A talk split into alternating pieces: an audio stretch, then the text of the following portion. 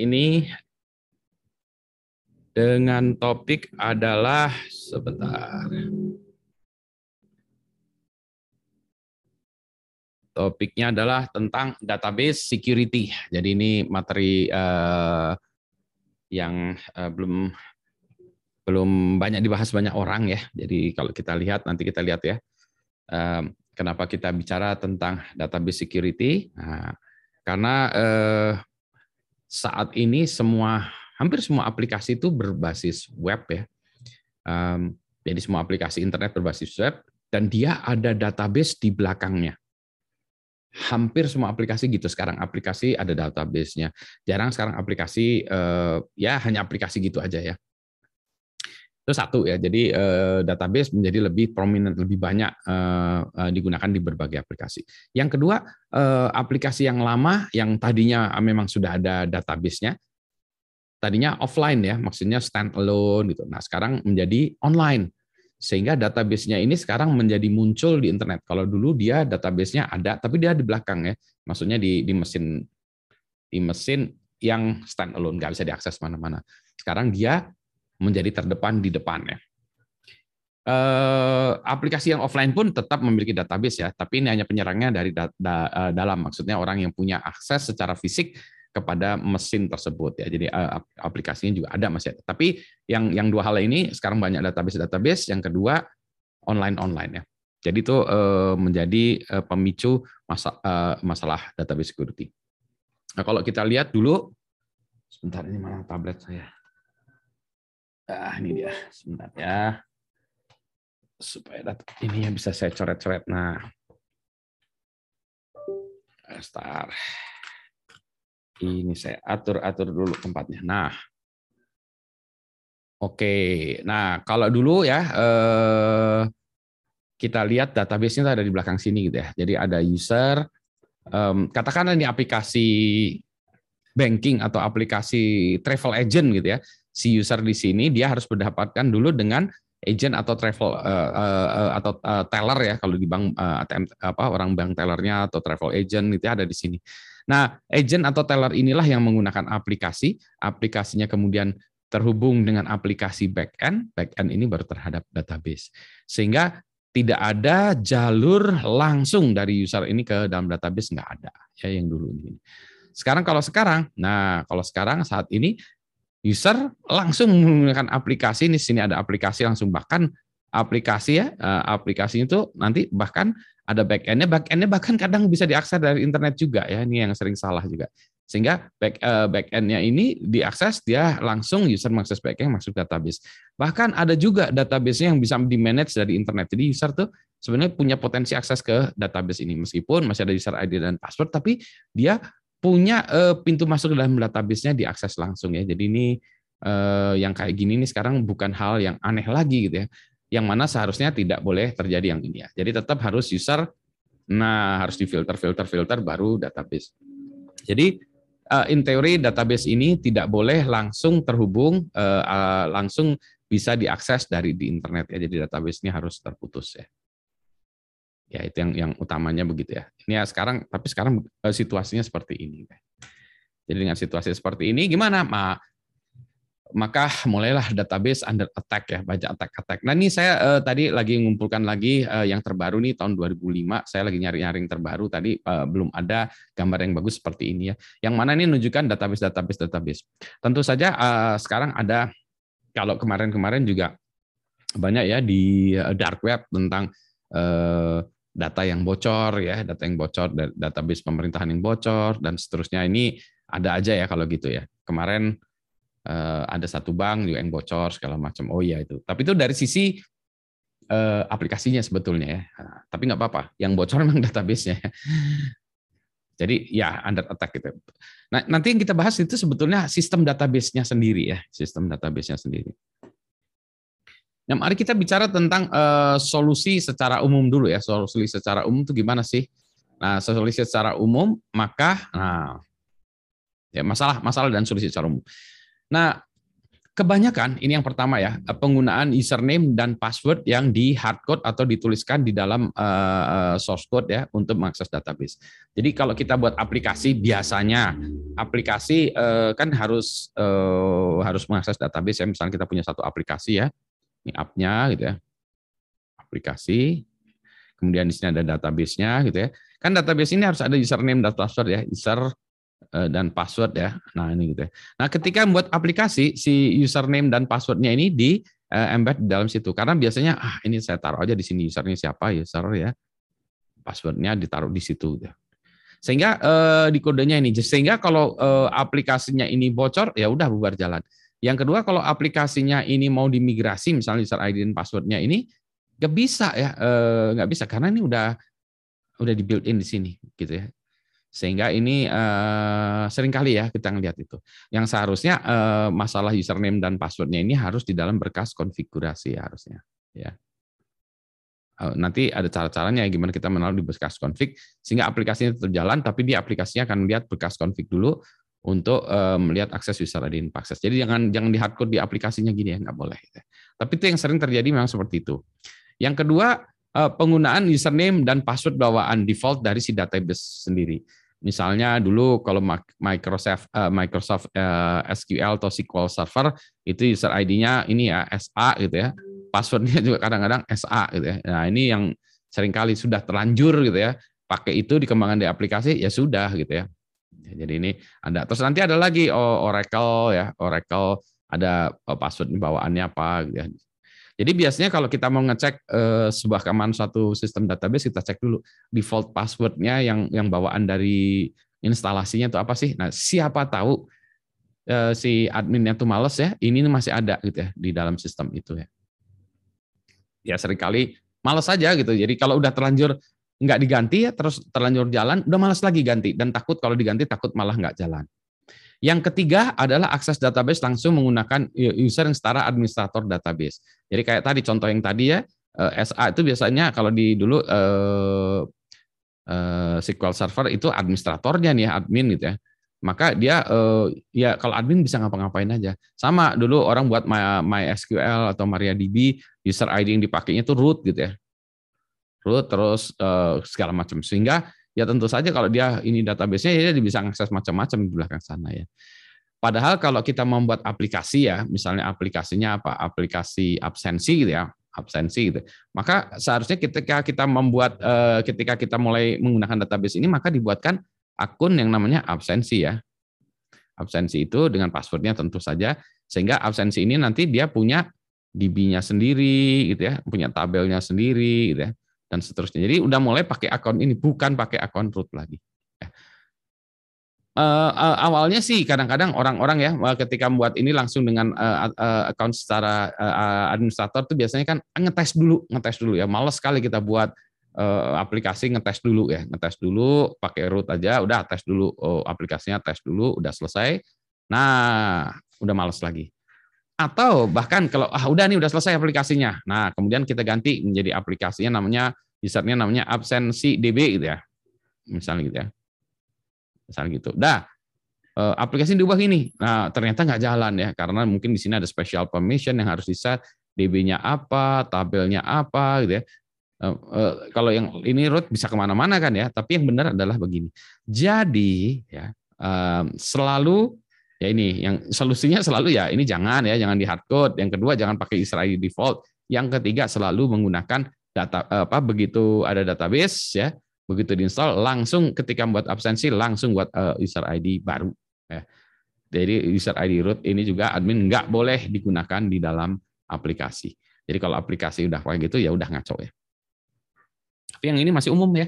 Masih umum, masih umum terjadi gitu. Maaf ya itu tadi. Jadi ini solusi umumnya tadi eh, terhadap itu ya ini menggunakan bekas konfigurasi, ubah konfigurasi bawaan, jangan ini ya.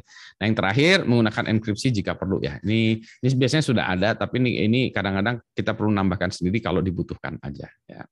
Nah ya ini umum ya. Eh, yang ini tuh kelihatannya sederhana ya, tapi banyak yang tidak dilakukan oleh orang-orang. Justru inilah yang harus kita perhatikan ya. Jadi kalau kemarin diskusi itu juga kita tuh kesandung tuh dengan kerikil ya, bukan batu yang gede gitu ya. Kalau batu gede kelihatan. Kalau yang kerikil-kerikil kayak gini, yang kesandungnya itu yang kecil-kecil ya, yang kayak gini. Oke. Nah, sekarang secara lebih spesifik kalau kita eh, tentang database ya, tentang database security flow. Nah, mari kita bicara ini lebih detail. Nah, ini yang yang kalau saya cari ya di mana-mana saya baca juga di internet itu eh, kalau orang eh, membahas di database diskusi apa diskusi tentang database itu generik ya, misalnya uh, ya kayak tadi ganti password, terus uh, upgrade OS gitu-gitulah, pasang antivirus. Ya, itu generik, tidak spesifik database gitu ya. Jadi kalau kita lihat database itu malah lucu ya. Kalau saya lihat ya, uh, database itu ternyata security-nya itu prinsip-prinsipnya hampir sama dengan network security ya. Jadi kalau kita bicara tentang network security, ada application security. Nah, database ini lebih cenderung kok kayak kayak network security, bukan kayak application security. Contohnya tadi, jangan menggunakan uh, admin ya. Jadi uh, dibuat segmentasi dalam hal ini akses kontrol segala macam. Jadi prinsip-prinsip itu prinsip-prinsip yang diterapkan di dalam network security malah gitu ya. Gitu ya jadi kita. Ya, uh, ini uh, mana ini uh, mau saya oke. Okay. Oh, ini ya ada ya. Nah ini. Mari kita bicara ini satu persatu. Nah ini saya ambil dalam dari buku The Database Hackers Handbook Defending Database Servers. Ini bukunya agak lama, tapi uh, uh, uh, apa buku database security agak yang gender kayak gini agak jarang ya. Adanya yang lebih spesifik, misalnya Oracle, SQL Server. Jadi sangat spesifik ya. Nah ini uh, untuk database server ketika kita ngelola database maka kita perlu perhatikan hal-hal yang ini yang lebih spesifik uh, ke database server ya. Nanti kita bilang ada un, uh, unauthenticated flows in network protocol ya. Authenticated ini kalau ini unauthenticated, ini authenticated. Nanti kita lihat satu-satu ya. Nanti kita lihat ya. Jadi ini kita lihat satu-satu ya nanti. Ya, kita lihat satu-satu. Ya. Nah, ini tadi yang saya udah ya, database is just like securing network lucunya gitu ya. Tetapi uh, kalau network itu sistem gede ya, kalau ini miniature world in the database itself. Jadi di dunia si DB-nya ini, di dunia DB-nya ini, nah dunia DB ini kita berangkat di dunia yang kecil dia ini, kita prinsip-prinsip kayak network security di dunia, gitu ya, kita yang kita uh, bereskan ya. Ya contohnya apa? Enforce minimum privilege, gitu ya. Remove unnecessary functionality, strict in authentication and access control, separate blocks of functionality into distinct uh, distinct areas nih area, gitu ya. Jadi ini uh, ya itu sama ya ini kalau di network juga kita segmentasi enforce encryption ini juga sama ya. Jadi ini kayak network security ya.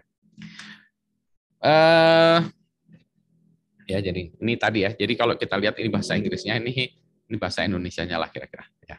Nah, sekarang kita bicara tentang pembatasan akses di dalam database. Ya, akses dalam database itu gimana sih gitu ya? Uh, Eh, biasanya kita uh, menggunakan role based access control RBAC ya role based gitu. Jadi uh, user diberikan sebuah role. Misalnya usernya Budi gitu ya. Budi, nah role-nya apa nih user ya? Dia roles-nya apa ya? Misalnya role-nya user ya. Misalnya ada lagi eh, apa eh, pengawas gitu ya uh, role-nya apa? Admin misalnya, gitu ya. Dan seterusnya. Jadi ini role-nya ini ya. Sehingga nanti uh, uh, role-nya ini bisa apa? Jadi role-nya misalnya ini. Budi juga bisa selain user bisa juga jadi admin ya, misalnya Budi. Jadi Budi selain user dia juga admin ya. Nanti uh, uh, roles-nya itu ya, roles-nya itu yang dipakai misalnya role admin bisa melihat ini ini ini bisa create table bisa create apa kalau user bisa ngelihat eh, DB yang ini, ngelihat table yang ini ya dan seterusnya. Jadi bisa dibatasi berdasarkan roles-nya ini ya. Jadi user-user ini punya banyak role gitu. Bisa gitu ya. Jadi grup user diberi sebuah role ya, jadi gitu. Tapi ada juga yang, roles ini biasanya nanti be, be, be, apa, menyangkut pada misalnya satu database, satu database ini diakses oleh uh, role-nya, oke okay, misalnya ini bukan gini aja ya, bukan admin, tapi bisa juga ini misalnya roles-nya eh, misalnya apa ya, eh, tata usaha gitu ya misalnya. Gitu ya. Ya, bisa kita buatkan role-role-nya gitu ya. Jadi DB-nya ini misalnya create uh, siapa yang bisa create read yang create gitu ya, create-nya gitu ya. Siapa DB misalnya admin gitu ya. Oke, siapa yang bisa uh, user bisa apa aja baca. Gitu. Jadi itu role-role itu nanti ditentukan dalam level database ya dan dalam level tabel biasanya. Nah, sekarang ada lagi yang uh, ini dalam satu tabel ya, satu tabel tentu saja banyak recordsnya dalam tabelnya. Nah, kalau ini bisa juga label based access control ini bahkan uh, bisa level kolom, level baris. Jadi level baris ini kayak misalnya level records ya. Jadi dalam satu tabel ini misalnya ada record ini, record ini, record ini, dan bahkan bukan hanya satu tabel, misalnya Budi hanya uh, yang bisa akses ini dan ini Budi gitu ya, yang ini siapa lagi gitu ya. Jadi bisa bisa per record ya, jadi bisa kayak gitu ya. Jadi ini yang namanya label based access control ya. Jadi level table, level kolom juga bisa, level baris ini bisa diatur per itu ya. Jadi ini berarti lebih granularity-nya lebih dalam lagi ya. Tidak lazim melakukan gini, tetapi ada yang eh, membutuhkan ini dan bisa dilakukan gitu. Ya, umumnya biasanya kita hanya yang ini aja ya, yang lazim dipakai. Ya, ini untuk menunjukkan bahwa sebetulnya ada mekanisme lain ya selain RBAC ya, ada lagi yang lain-lain. Tapi ini yang lazim itu aja. Karena itu lebih mudah mencernanya dan berbagai aplikasi cukup dengan lakukan gitu aja cukup ya. Nah, kemudian dari segi ini uh, autentikasi dari aplikasi ke dalam database ya. Nah, biasanya ya biasanya user dari aplikasi itu uh, mengakses database itu single user ya. Jadi misalnya gini, dalam database ini kita punya uh, user misalnya saya uh, uh, ininya misalnya usernya adalah uh, absensi DB misalnya. Absensi misalnya usernya absensi ya. Maka user ini di dalam database ya, ada user absen di dalam database itu mungkin ada user admin ya, ada apalagi uh, backup, ada macam-macam ya. Ini user di dalam database ya. Ada ada admin, ada ini. Nah, salah satunya adalah absensi. Nah, absensi ini adalah yang dipakai oleh si uh, aplikasi ini ya, aplikasi ini. Ya. Nah, di dalam absensi ini dia uh, bisa create database lainnya. Ini ini user dari database gedenya ya, misalnya database ini. Di dalam absensi ini dia bisa create DB absensi ya, apa sorry D, bukan DB absensi, DB user sorry. Ya misalnya tabelnya kita buat di sini adalah user ya di dalam database user gitu ya. Nanti di dalamnya bisa ada tabel apalagi tabel apalagi ya. Jadi ada ada ada banyak ya di dalamnya. Ini misalnya DB-nya user, nanti ada tabel eh, mahasiswa, ada tabel apalagi ya. Jadi bisa ke situ-situ ya. Eh, tetapi apa? Tetapi di dalam database ya akses database-nya tadi single user ya. Jadi dia hanya single user. Ya. Ya, jadi di uh, aplikasi misalnya uh, aplikasi pelanggan ya. Nah ini nanti DB user misalnya ada lagi aplikasi apa? Pelanggan misalnya. DB pelanggan.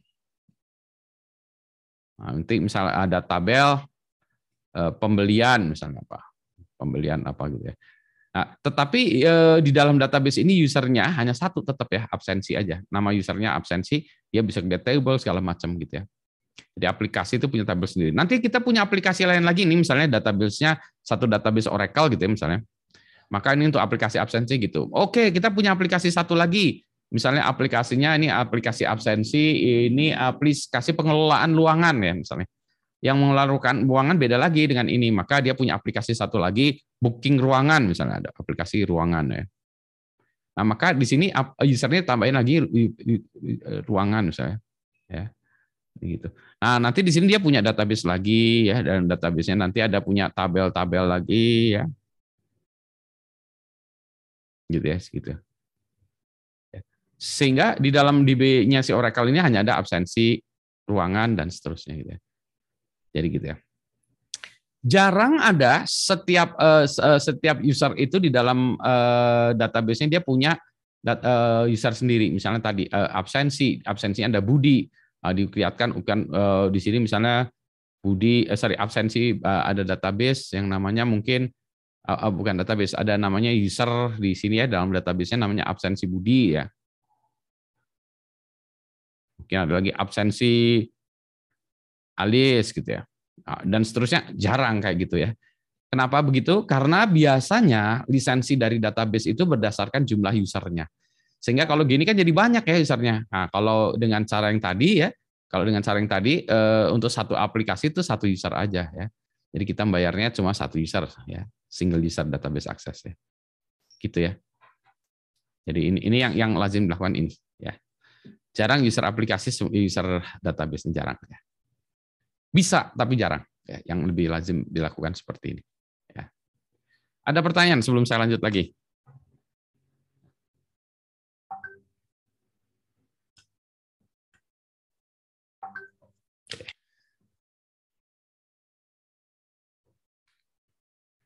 Ya, balik lagi kalau ini kita balik lagi ke ini. Bentar saya cek dulu ya.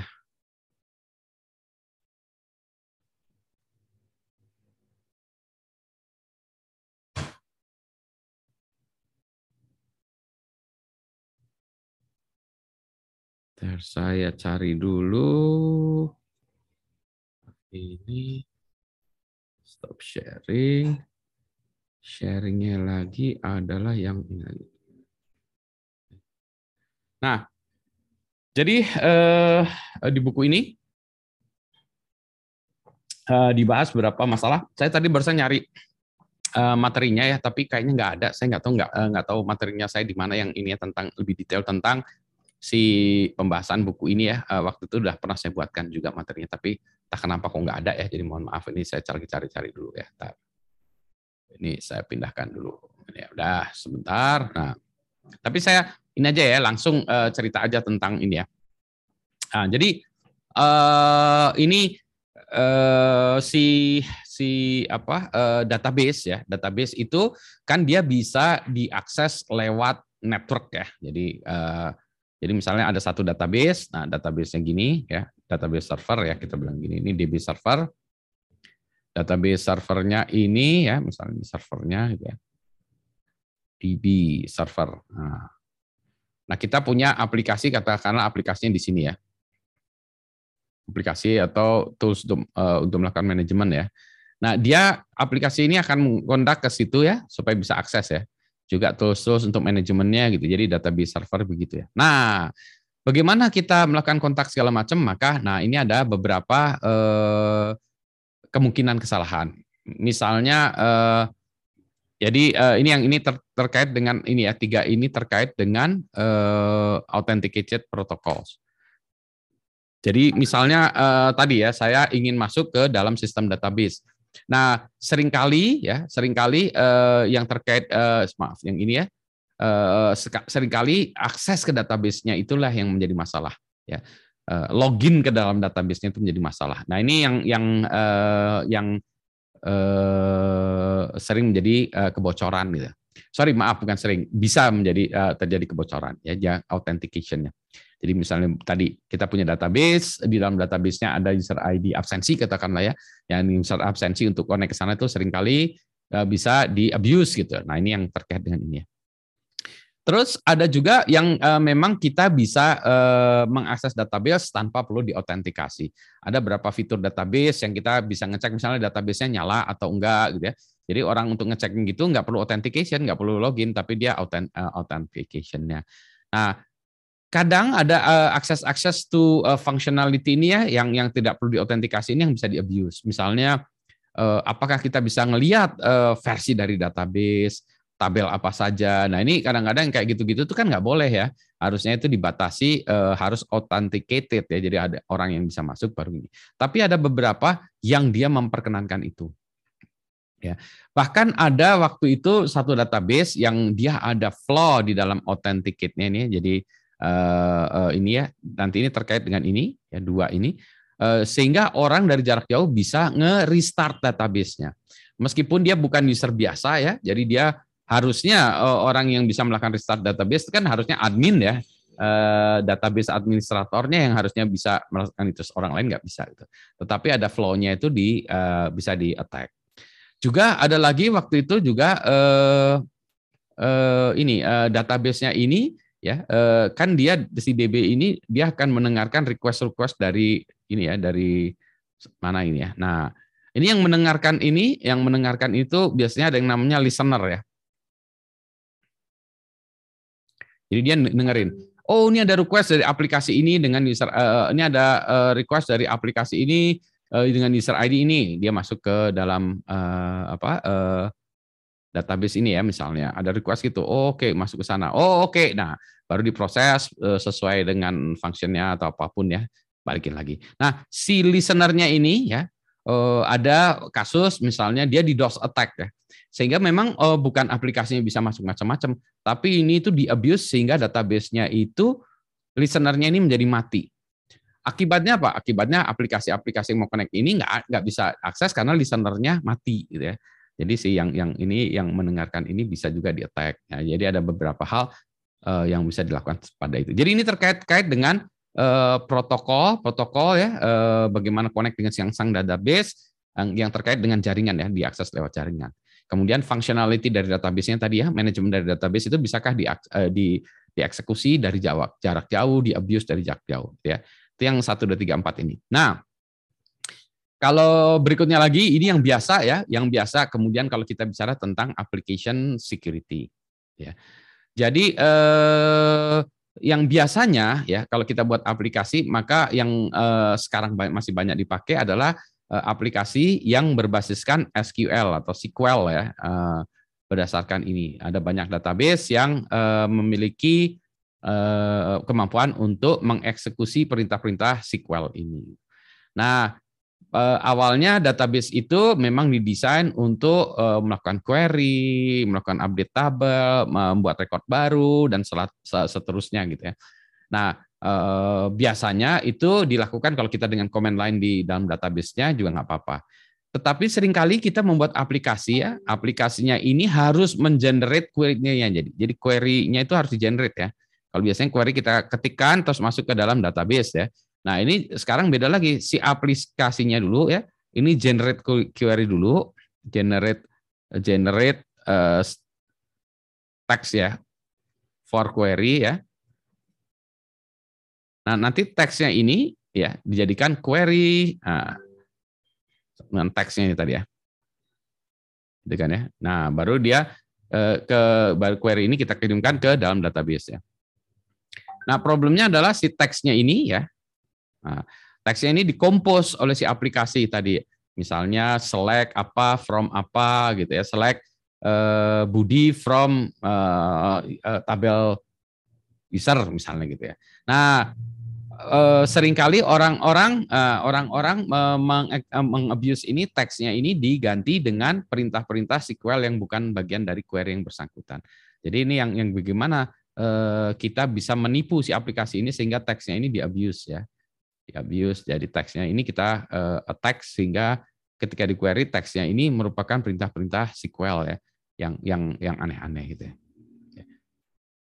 Kadang kita juga ada elemen-elemen di dalam ya SQL elemen eh, SQL elemen itu yang bisa yang mungkin tadinya eh, apa ya eh, tertutup atau hanya bisa dieksekusi dari si database saja gitu ya. Tapi juga bisa karena kita bisa ini ya menipu si query-nya atau perintah-perintah ini dalam teks, kemudian teksnya ini kita berikan ke dalam database, maka sebetulnya kita bisa melakukan apa saja. Gitu. Nah itulah sebabnya ketika orang mengenerate teksnya ini, maka ini harus digenerate dengan uh, sangat baik-baik ya. Jadi kita tidak boleh langsung dari perintah user atau input dari user kita generate text ini. Harus dilakukan proses sanitasi dulu, sanitasi, validasi segala macam ya. Sehingga ketika ini diberikan ke dalam database, eh, ini sudah aman gitu. Ya. Nah, ini eh, kalau terkait dengan eh, kode-kode yang kita eksekusi ke dalam database-nya itu hanya ya generik generik bukan generik ya perintah-perintah SQL yang normal atau bahkan mungkin melakukan apa ya modifikasi-modifikasi ya. Itu bisa attack lewat situ. Nah, bisa juga uh, si SQL-nya tadi kita uh, query text-nya kita sisipkan sehingga disebutnya namanya SQL injection, tapi tujuannya beda ya. Kalau tadi ingin mengubah tabelnya, mengubah apanya, mengubah recordnya segala macam. Kalau ini tujuannya adalah supaya privilege escalation ya. Jadi supaya kita bisa naik tingkat. Kalau tadi user ID-nya misalnya user ID absensi gitu ya, absensi DB gitu ya misalnya. Eh, untuk absensi DB, maka bisa nggak kita membuat SQL SQL ini sehingga si user absensi ini naik menjadi user ID SA atau root gitu ya. Nah, sehingga atau admin ya atau DBE lain ya, DBE.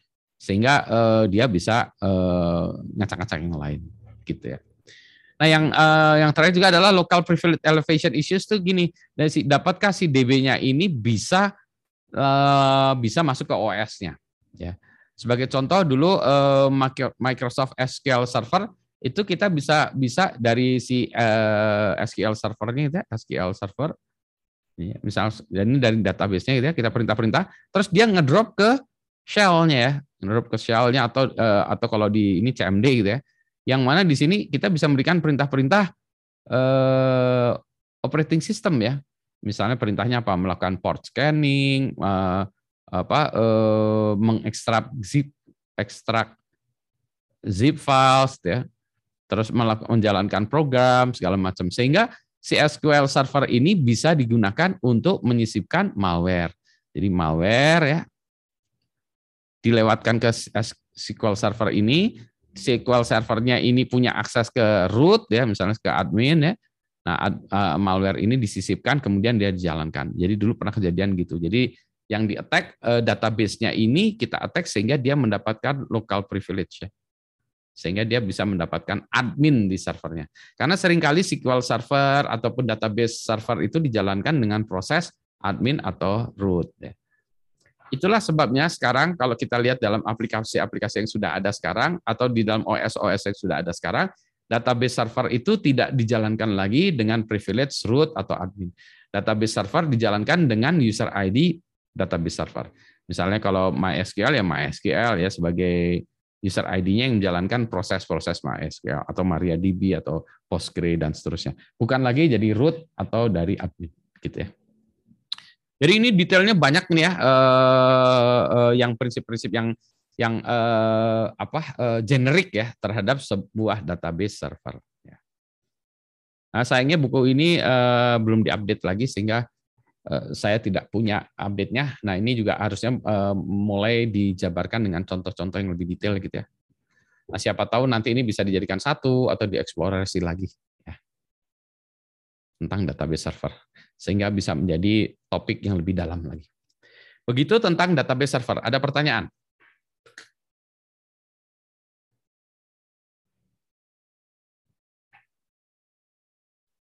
Silahkan kalau ada pertanyaan. Hal yang sama juga eh, terjadi juga ke database non SQL ya, kayak eh, ya jadi eh, SQL dan non SQL juga sama sekarang ya. Silakan. Kalau ada pertanyaan tentang database security. Tapi pada prinsipnya database security itu sama seperti network security. Ya. Nah, cintanya Pak. Kalau kejadian yang Tokopedia kemarin itu, apakah sudah terungkap kenapa gitu, Pak? Biasanya yang nggak gitu tuh nggak nggak terungkap eh yang eh, Tokopedia kayak gitu-gitu ya. Itu karena biasanya terjadi di dalam. Saya sampai sekarang belum tahu eh, apa yang terjadi. Ini kalau di cerita gosip-gosip ya yang belum tentu confirm. Da, eh, yang menjadi masalah itu bukan di servernya, bukan itu, tapi di backupnya backupnya. Jadi orang ngelihat backupnya ternyata di backupnya itu eh, bisa di dump gitu ya backupnya dilihat. Nah backupnya itu yang dicuri, yang di ini kan, yang dibocorkan backupnya. Hmm. Baik pak. Terus kan apa ya? Kalau nggak salah kan kemarin klaimnya Tokopedia kan bahwa database-nya walaupun berhasil dicuri tapi masih aman gitu karena uh, kalau nggak salah pakai SA 256 apa ya? Apa ya. SA kalau nggak salah. Nah, itu terus dan mereka nyebutnya terminologinya enkripsi gitu karena itu hmm. apakah terminologi yang benar apa enggak karena kan itu hashing ya sebenarnya Pak gitu. Yang kedua uh, apa ya? Berarti apa mengandalkan keamanannya di algoritma hashing yang digunakan dalam database gitu ya Pak berarti. Ya. Uh, pemahaman saya yang bocor waktu itu kan uh, tabel uh, database atau tabel usernya gitu ya, uh, di mana di dalamnya itu ada nama, alamat saya lupa ya, tempat tanggal lahir, uh, nomor handphone, alamat email, dan password ya. ya. Cuma passwordnya itu memang dalam bentuk hash ya. Nah sekarang uh, uh, pertanyaan tadi pertama, Pak kalau hash itu masih dapat dianggap sebagai kategori uh, encryption nggak? Masih masih sebetulnya bukan encryption decryption dalam arti itu ya tapi bukan encryption decryption tapi lebih ke arah kriptografi ya kriptografi karena ada encryption decryption hash ya itu kriptografi jadi lebih memang betulnya kriptografi lah ya Tapi sekarang kalau orang bilang kripto itu disangkanya uang cryptocurrency ya gitu ya. Tapi itu kriptografi. Tidak ya bukan enkripsi dekripsi ya tapi kriptografi. Uh, betul itu hash. Nah, uh, sekarang masalahnya uh, hashnya itu masih aman nggak? Kalau di uh, hash yangnya sekarang ini, saya nggak tahu itu hash yang dipakai di dalam uh, akun Tokopedia itu apa ya? Karena kemungkinan ada juga orang-orang yang masih menggunakan MD5 ya. Uh, hashnya bukan SHA ya masih uh, masih model-model yang lama gitu ya. Nah, ini saya nggak tahu apakah ini yang lama gitu ya atau udah baru ya SHA berapa ya 256 atau berapa gitu ya. Nah, uh, assuming katakanlah MOMD 5 atau SHA sehingga uh, yang diklaimnya biasanya orang-orang bilang kan itu uh, passwordnya encrypted maksudnya hash lah ya nggak apa-apa lah ini agak meleset juga kan passwordnya encrypted gitu ya passwordnya hash gitu jadi kan nggak ketahuan ya iya betul sih memang uh, uh, tidak ketahuan secara kasat mata gitu ya tetapi kalau passwordnya orang-orang itu uh, lemah, kebetulan password menggunakan orang itu lemah, maka bisa di uh, attack dengan dictionary attack ya. Jadi di, dilihatkan dengan dictionary apakah ada uh, password itu yang sama dengan kata yang dictionary yang sudah dihashkan ya. Ada juga ya. Jadi ada orang yang membuat memang kata dictionary dihashkan semua, jadi dilihat aja gitu ya. Kalau hashnya sama berarti ya itu sama dengan yang ada di dictionary. Gitu. Uh, bahkan ada dengan dictionary plus numbers gitu ya, eh, plus dictionary huruf besar, huruf kecil dan seterusnya gitu.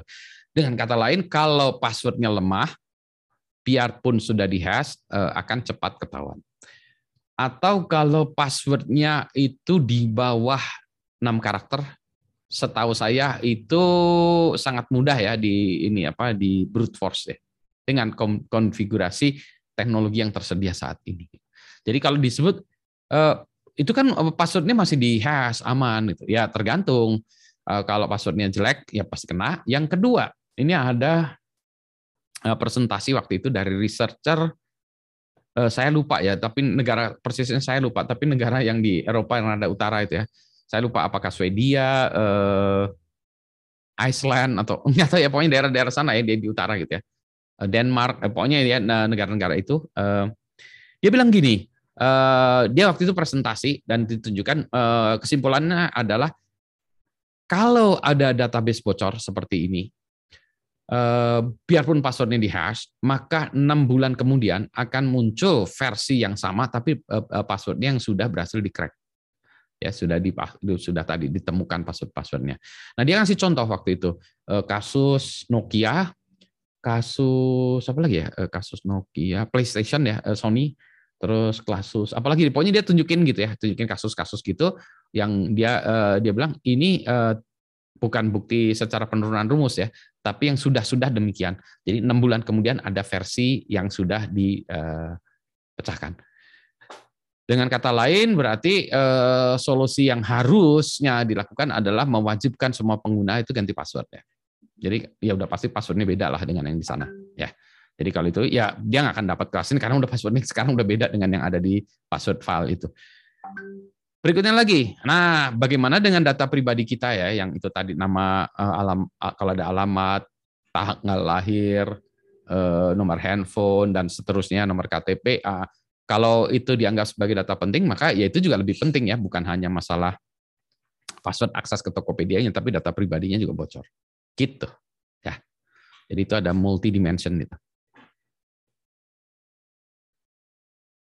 Dengan kata lain, biarpun passwordnya hash, ya enam bulan kemudian pasti akan masalah. Kecuali usernya dipaksa untuk ganti. Jadi biasanya kalau kayak gitu ya seharusnya, kalau menurut saya seharusnya Tokopedia itu buat announcement bahwa kalau orang dapat eh, misalnya ganti passwordnya, maka dia dapat apa free ongkir sepuluh ribu gitu ya semua untuk user yang ganti password ya. Jadi itu mengencourage usernya ganti password. Ya. Ya, iya pak. Terus berarti apa ya? Dengan kasus kemarin tuh saya jadi tahu ternyata database-nya apa? Tokopedia itu nyimpen data pribadi kita itu yang apa ya? Yang di, menggunakan kriptografi cuma uh, passwordnya. Password. Aja, gitu. Betul. Betul. Padahal kalau menurut saya nomor HP, email itu juga penting gitu karena yeah. Kemarin tuh dampaknya tuh lumayan terasa. Biasanya kalau ada kebocoran nggak nggak terdampak ya. Misal saya hmm. saya paling nggak kena gitu. Nah cuma kemarin ada beberapa apa ya percobaan itu. Misal orang bikin akun uh, apa misal SoundCloud atau apa gitu pakai HP saya. Gitu. Sama, ha, Terus yeah. mencoba masuk Tokopedia saya gitu dan sebagainya yeah. gitu. Nah yeah. itu kan apakah memang apa ya uh, pihak swasta di luar sana itu memang untuk hal-hal seperti itu memang tidak di apa ya tidak digunakan kriptografi apa memang di seluruh dunia seperti itu apa memang gimana pak? Iya, e, memang kalau saya lihat ya, e, pakemnya sekarang itu belum lazim mengenkripsi semua fieldnya gitu ya. E, itu belum nggak lazim. Yang yang yang pasti harus itu password ya, udah pasti ya. Tapi kayak tanggal lahir, nomor handphone, alamat email itu dalam database-nya itu tidak encrypted sih. Uh, yang sudah-sudah demikian ya yang saya lihat. Jadi masih bukan best practice ya, common practice memang masih seperti itu. Saya belum pernah menemukan bahkan ya yang yang semua fieldnya itu di encrypt belum pernah menemukan semuanya kayak gitu. Nah, yang uh, tetapi ya tetapi oke okay lah katakanlah ya itu common practice-nya biasa kayak gitu ya semuanya juga kayak gitu Pak oke okay, ya tetapi yang bisa dilakukan sebetulnya ya Eh, kita memisahkan ketika uh, user melakukan transaksi dengan uh, user memanage uh, personal account-nya database-nya. Biasanya gini, kayak kayak ini ya kalau biasanya dalam sistem-sistem yang yang sudah ada itu kayak misalnya sistem e-voting ini itu biasanya saya eh, selalu meminta ya si apa, apa, penyelenggara itu atau yang si kayak Tokopedia ini memisahkan database-nya, database yang digunakan untuk operation dan database personal info. Jadi misalnya gini, saya daftar uh, Tokopedia ya, masukin data pribadi saya, dat itu ya. Dan data pribadi saya itu dimasukin dalam database ya, yang beda dengan server untuk transaksi. Nah di dalam server transaksi itu hanya ada user ID saya dan passwordnya aja. jadi di situ cuma itu aja gitu ya. Tapi data uh, jadi kalau untuk transaksi yang dipakai database itu aja. Jadi database personal saya tadi nggak dipakai untuk transaksi dan itu bisa ditaruh uh, katakanlah offline atau katakanlah dengan cara yang lain ya. Sehingga ketika orang katakanlah menjebol transaction system, data pribadi kita nggak kena gitu, di tempat lain gitu. Sama juga ketika kalau misalnya kita bicara tentang uh, misalnya e-voting gitu ya, e-voting ya. Jadi orang uh, mendaftar mendaftar mendaftar semua ya, kita urusannya sekarang misalnya tentang DPT-nya dulu tuh ya, daftar pemilih tetapnya. Jadi kita mau mengorganize ya. Setelah muncul DPT-nya, maka dalam DPT itu kan ada macam-macamnya, maka nanti untuk pas mau pemilu database yang dipakainya itu ada database DPT tadi yang mana dalamnya cuma user ID dan password atau tambahkan ID lain lah ya yang dilingkan ke nanti database sungguhnya. Jadi di dalam mesin transaksi atau melalui voting itu gak ada data pribadi lagi. Cuma data misalnya ID saya misalnya 73 gitu. ID 73 user eh, name-nya adalah uh, rahat@gmail.com misalnya gitu ya. Terus passwordnya eh, sudah hashnya kayak gitu. Udah jadi cuma tiga aja gitu fieldnya. Sehingga kalau orang-orang mau jebol transaction system, ya ini database yang ini ya yang dijebol dan gak ada data lainnya lagi. Eh, ID saya cuma ada 73 ya udah gitu aja. Nah, database yang lainnya ini bisa terpisah. Nah, jadi kalau orang melakukan misalnya uh, ngurusin passwordnya, uh, account manajemennya segala macam ya, dia tuh ke server yang terpisah, server di sana. Nah, yang itu dijagain habis-habisan ya, account segala macam itu karena itu adalah uh, kalau kita belum crown uh, ini ya, crown jewel ya. Jadi itu Eh, data yang berharga bagi si penyedia jasa itu kan data berasnya data customernya. Nah itu yang kita lindungi habis-habis. Seolah-olah gitu ya kalau transaksi sistem oke okay lah gitu ya. Di abuse abuse ya itu tapi itu ada duitnya juga ya tapi itu di abuse abuse tapi nggak ada database user usernya ada di sini. Nah itu biasanya kita pisahkan begitu. Nah itu kalau itu bisa dilakukan dan harusnya mudah dilakukan.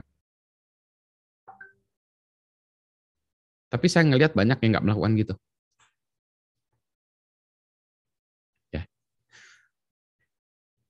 ada lagi. Jadi common practice-nya memang ya common practice-nya dengan sangat menyesal terpaksa memang hanya field itu aja password aja yang di hash atau di encrypt.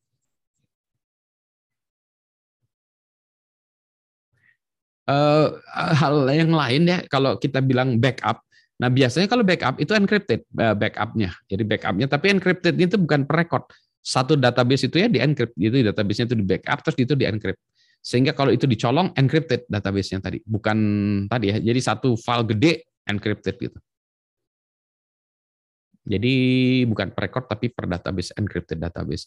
Sehingga tadi kalau database-nya backup-nya ya, backup-nya kecolong segala macam ya. Backup itu bisa backup secara network, bisa juga logical ya, bisa juga fisik ya. Di backup ke tape atau CD ya. Nah, itu ditaruh di misalnya di gudang gitu ya. Nah, backup-nya itu bocor encrypted. Uh, aplikasi untuk backup dan restore biasanya punya fitur encrypted.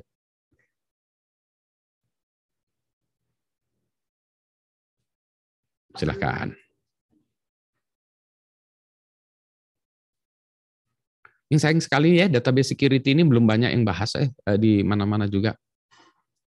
Nah, biasanya selalu eh, kalau saya lihat itu ya, ya, ya yang inilah eh, apa bukan common sense ya, yang biasa-biasa aja ya. Pastikan passwordnya ini ini ya kayak gitu-gitu aja. Tapi yang kayak barusan ya, yang berbicara tentang network protokolnya, ininya gitu-gitu yang lebih detail database servernya itu jarang.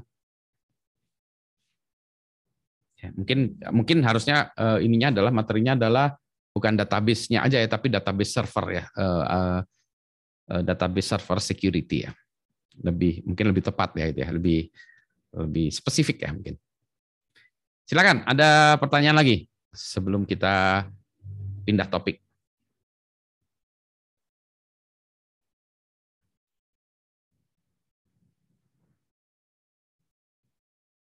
Uh, Pak, ya. izin bertanya Pak.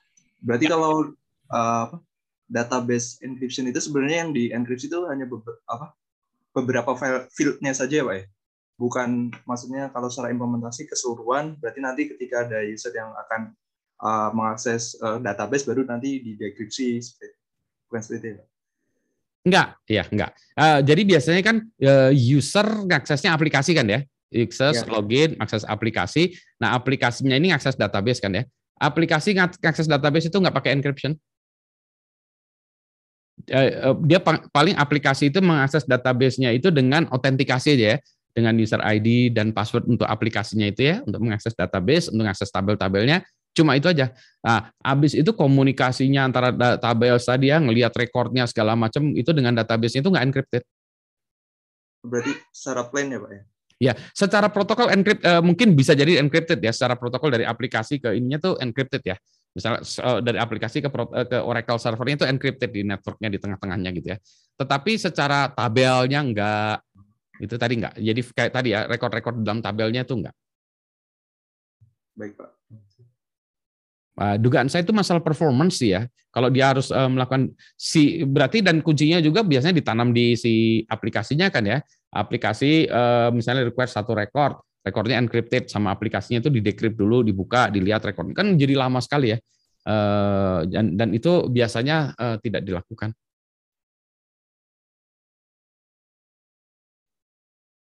Berarti apa? permasalahannya di komputasinya ya, performanya ya, Pak ya? Mm ya, ya. Karena bayangin kalau setiap record ya, setiap record, setiap barisnya itu di encrypt ya. encrypt encrypt kan wah ini banget ya. Oke lah pak jangan satu barisnya lah satu tabel misalnya satu tabel dia buka tabel tertentu. Untuk tabel berikutnya lagi uh, beda password lagi atau beda ini ya beda, beda kunci password ya. Uh, um, bisa nggak? Hmm, setahu saya nggak lazim deh. Oh, baik pak kasih jadi jadi ya, ininya pengamanannya itu hanya user ID password ya untuk mengaksesnya autentikasi untuk mengakses databasenya yang kedua eh, dari aplikasi dengan database servernya itu eh, jaringannya itu encrypted katakanlah pakai SSL atau pakai HTTPS ya. Udah gitu aja sih. Atau protokolnya antara si eh, aplikasinya ini dengan SQL servernya itu pakai itu protokolnya encrypted. Ya. Tapi secara kalau dilihat dari aplikasi ya secara ini buka database-nya, melihat tabelnya segala macam nggak encrypted.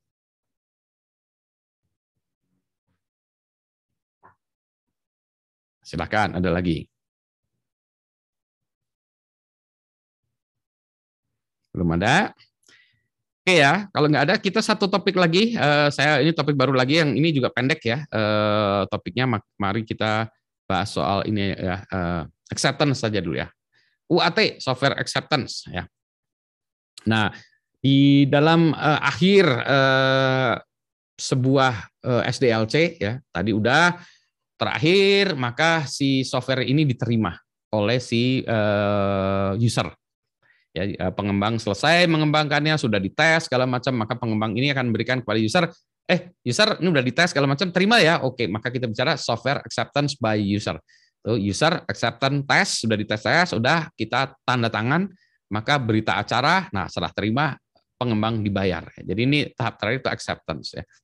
Nah, di dalam acceptance itu ada banyak hal ya sebetulnya yang yang sering kali terlupakan bahwa fungsionalnya sudah jalan, iya gitu ya. Tetapi kadang ya itu tadi ya security belum dicek ya, oke lah. Itu terpisah karena orang belum mengerti sekarang oke okay, di dalam software acceptance di dalam UAT sekarang sudah melibatkan juga security-nya ya. Jadi security-nya udah dicek baru UAT-nya oke okay, tanda tangan ya.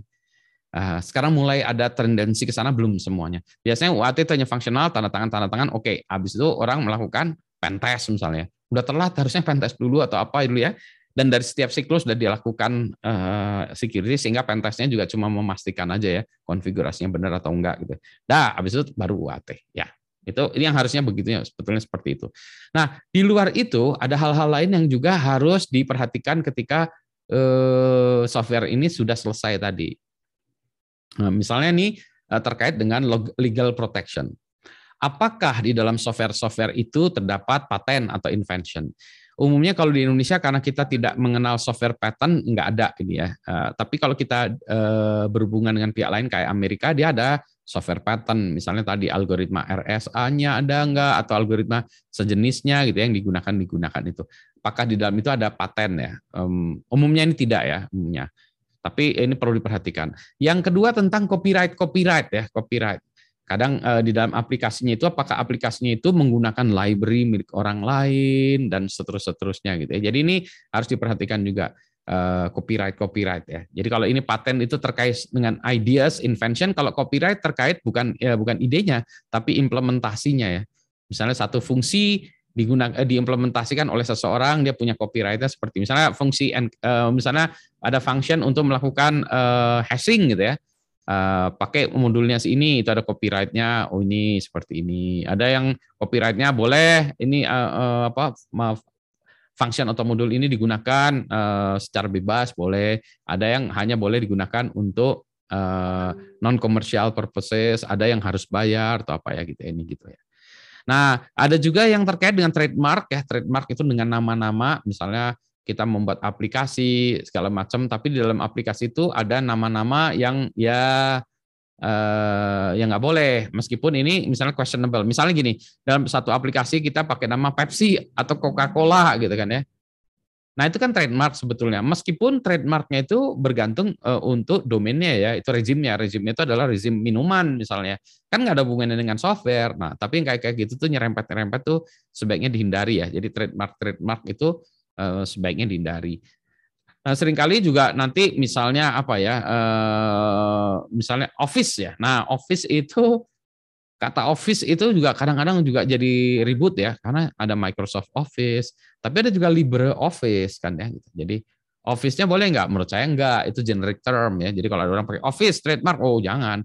Tapi kalau kita bilang MS Office, misalnya MS-nya itu eh, apa eh, eh, apa ya eh, Madiun Surabaya Office gitu ya. MS Office ya nggak boleh lah ya namanya gitu ya. Karena MS Office-nya Microsoft di kepala orang ya nggak boleh. Nah, kalau trade secret beda lagi dengan atas. Trade secret itu kayak secret sauce yang mana ini kita jaga ya. Tidak kita sebutkan apanya, cuma di dalamnya ada rahasia segala macam. Nah, ini yang yang ini agak aturannya beda lagi. Kayak resepnya Coca-Cola itu trade secret tidak disebutkan, resepnya rahasia. Rahasianya apa? Ya rahasia trade secret ya gitu. Ya, jadi ini ada macam-macam ini saya masih eh, belum bisa menunjukkan, saya belum paham bagaimana membuktikan bahwa kita sudah melakukan pengaman secukupnya untuk trade secret kita. Tapi yang di atas-atas ini udah paham lah ya, saya mengerti lah dan ini memang eh, eh, yang terutama yang dua di atas ini eh, sering kali menjadi masalah di dalam software. Kalau trademark jarang lah ini kalau orang-orang cari gara-gara aja. Trade secret saya belum pernah dengar ya eh, di dalam di dalam software. Tapi ini uh, satu hal yang perlu perhatikan perhatian kalau kita bicara tentang legal ya. Nah, sekarang kalau kita lihat uh, tentang paten dulu ya, software paten. Nah, ini kan terkait dengan invention paten gitu ya.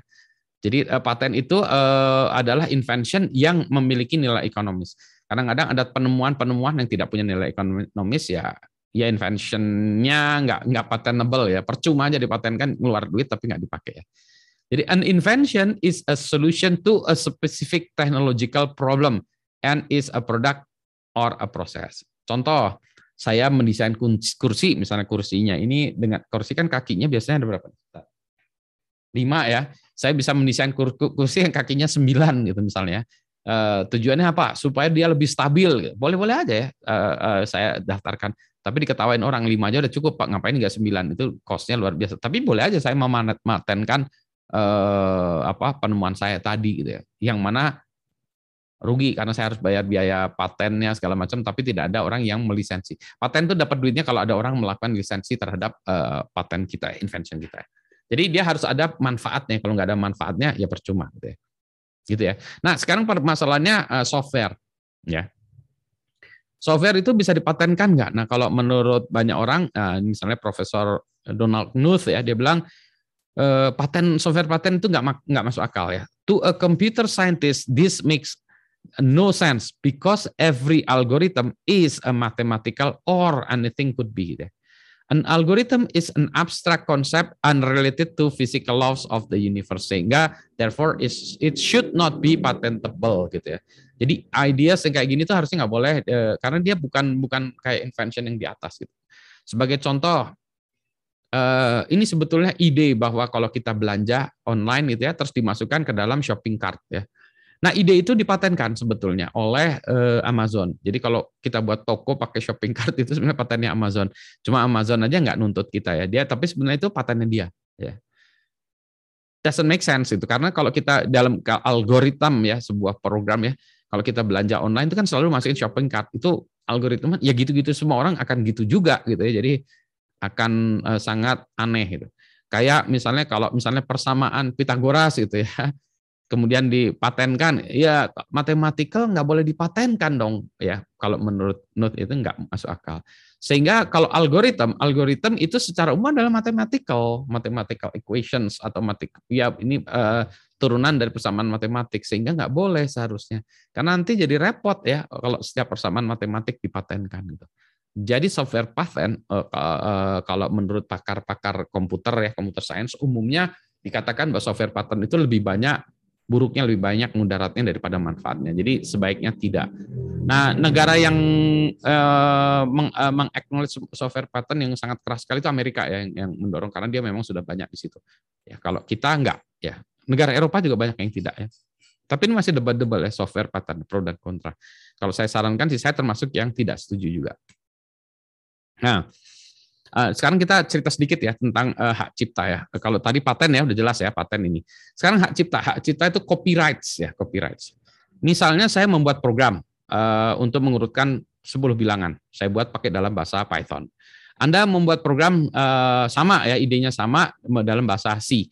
Maka kita berdua itu punya masing-masing punya copyright terhadap hak kita. Nggak apa-apa.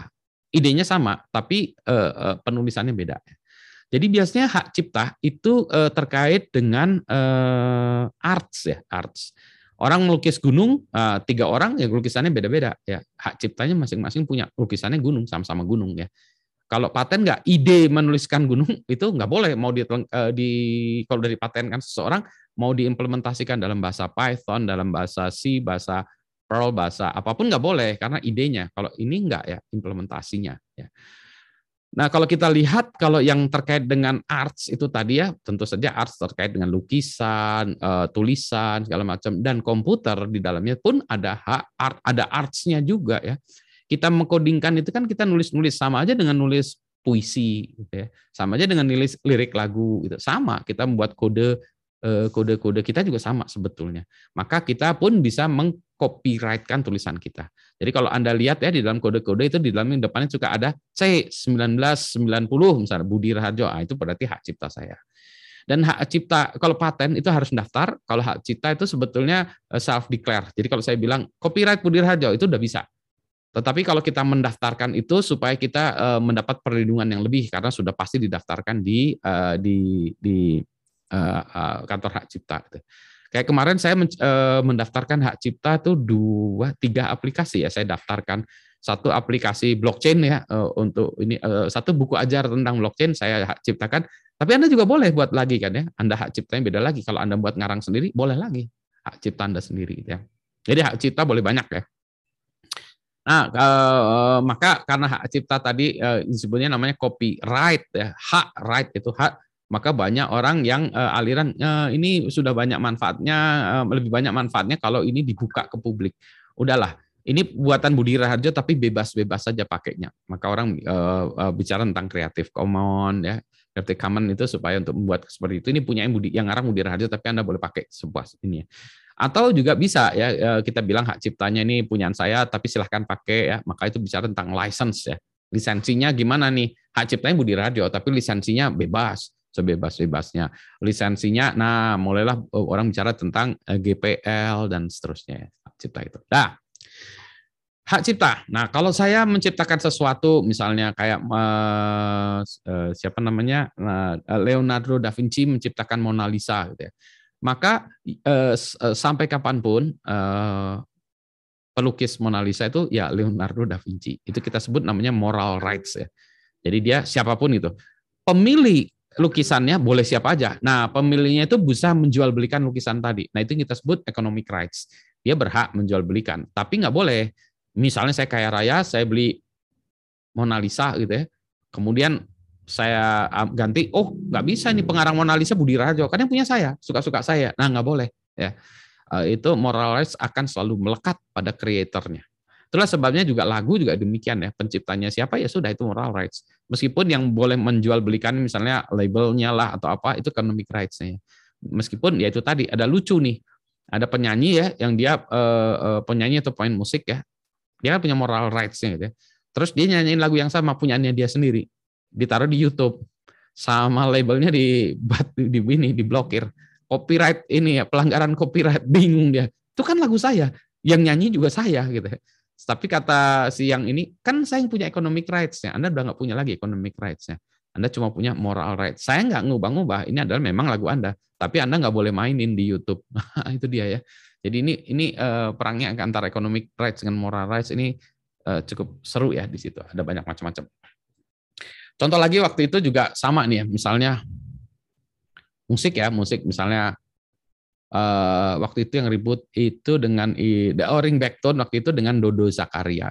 Dodo Zakaria pengarang lagunya uh, Vina Pandu uh, Winata yang apa di dadaku ada kumismu ada gitu-gitu ya. Nah, lagunya itu dipotong-potong, dijadiin RBT ring backtone. Nah, maka uh, uh, Dodo Zakaria itu keberatan karena keseluruhan lagu itu adalah uh, dia milik dia ya, dia punya moral rights untuk keseluruhan lagu itu. Jadi lagunya itu nggak boleh dipotong-potong. Ya, itu adalah moral rights dia mengatakan itu moral rights itu bahwa kalau mau dibuatkan lagu itu maka dia harus membuat versi potongannya dari lagu itu nggak boleh dipotong-potong yaitu jadi satu kesatuan. Nah kalau dalam software gimana? Misalnya saya mempaketkan satu software ya atau library, nah itu library harus dipakai semua atau boleh dipotong-potong. Uh, kalau dipakai orang lain, library-nya itu dijadikan sebuah produk gimana? Ya, nah itu ya. Jadi meski kita uh, lihat lagi. Sementara ini belum ada isu itu ya. Jadi ini memang ini masih menjadi bahasan yang membingungkan karena uh, masalah intelektual properti ini sekarang uh, jadi duit soalnya. Kalau dulu enggak atau susah dulu jadi duit. Ya. Jadi inilah yang perlu diperhatikan ketika kita uh, bicara tentang acceptance test ya. Tetapi acceptance test itu perlu ditandatangani kedua belah pihak, maka selesailah pekerjaan pengembangan software, developer dibayar, selesai, siklusnya selesai satu siklus ya, selesai dari STLC. Ada pertanyaan?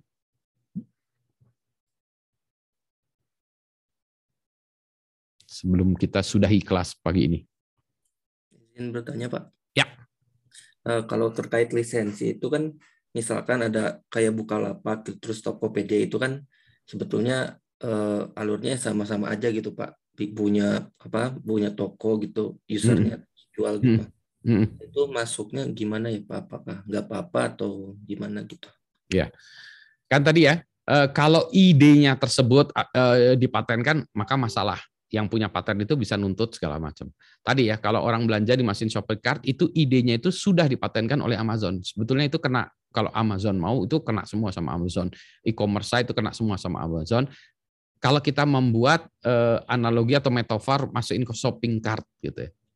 Kalau tidak shopping cart, ini idenya ya paten. Misalnya saya masukin apa, oke okay, tidak masukin shopping cart, tapi masukin apalah gitu ya, beda lagi. Uh, itu beda lagi ya. Sama tadi kalau saya buat kursi kakinya uh, tujuh, nggak melanggar paten orang yang punya oh, desain kursi kakinya lima, ya beda itu meskipun gitu ya. Nah, uh, untungnya, nah untungnya si satu Amazon tadi nggak nggak uh, menuntut segala macam. Yang kedua, Eh, kita nggak kenal software patent juga. Jadi sebenarnya kita kalau berdebat-debat, oh, ya boleh jadi kita bisa juga uh, ngeles ya. Kan nggak ada, kita nggak mengenal itu di Indonesia. Yang ketiga, nah kalau itu berkaitan dengan implementasinya, implementasi itu artinya ke copyright. Jadi software yang dikembangkan Tokopedia itu uh, copyright dari pengembangnya. Jadi kalau itu softwarenya plek dibajak oleh satu lagi ditaruh di Bukalapak atau di Shopee nggak boleh. Tapi kalau idenya itu kemudian orang lain, perusahaan lain mengembangkan aplikasi serupa, boleh-boleh aja. Boleh-boleh aja. Ya. Karena copyrightnya beda. Gitu ya. Boleh. Karena bukan paten ya. Gitu.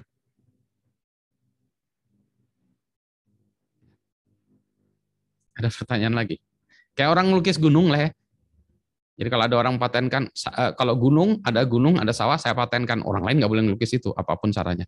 Tapi kalau orang ngelukis gunung, ada sawahnya, ada saung, ya itu copyrightnya Budi Rajo. Anda melukis gunung, ada saung, ada sawahnya, nah, itu copyright Anda. Beda-beda lagi ya.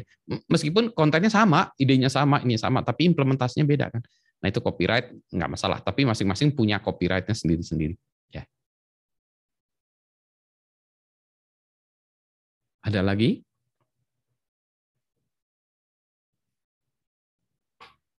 Nah, sekarang pertanyaannya misalnya Pak, kalau itu menggunakan platform ya, misalnya pakai Odoo atau apa ya, Magento atau apalah itu kan itu kan framework untuk membuat e-commerce site katakanlah ya, atau ERP gitu ya. Eh, nah, si tergantung lisensi dari platformnya. Kebetulan lisensi platform misalnya eh, Anda diperkenankan membuat apa saja di atas itu, ah, jadi nggak masalah. Ya,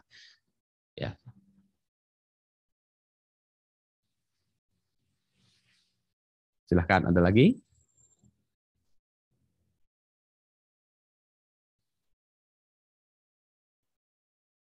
Nah, kalau tidak ada lagi, maka kita eh, kelas ini kita cukupkan sampai sekian. Saya stop dulu ya.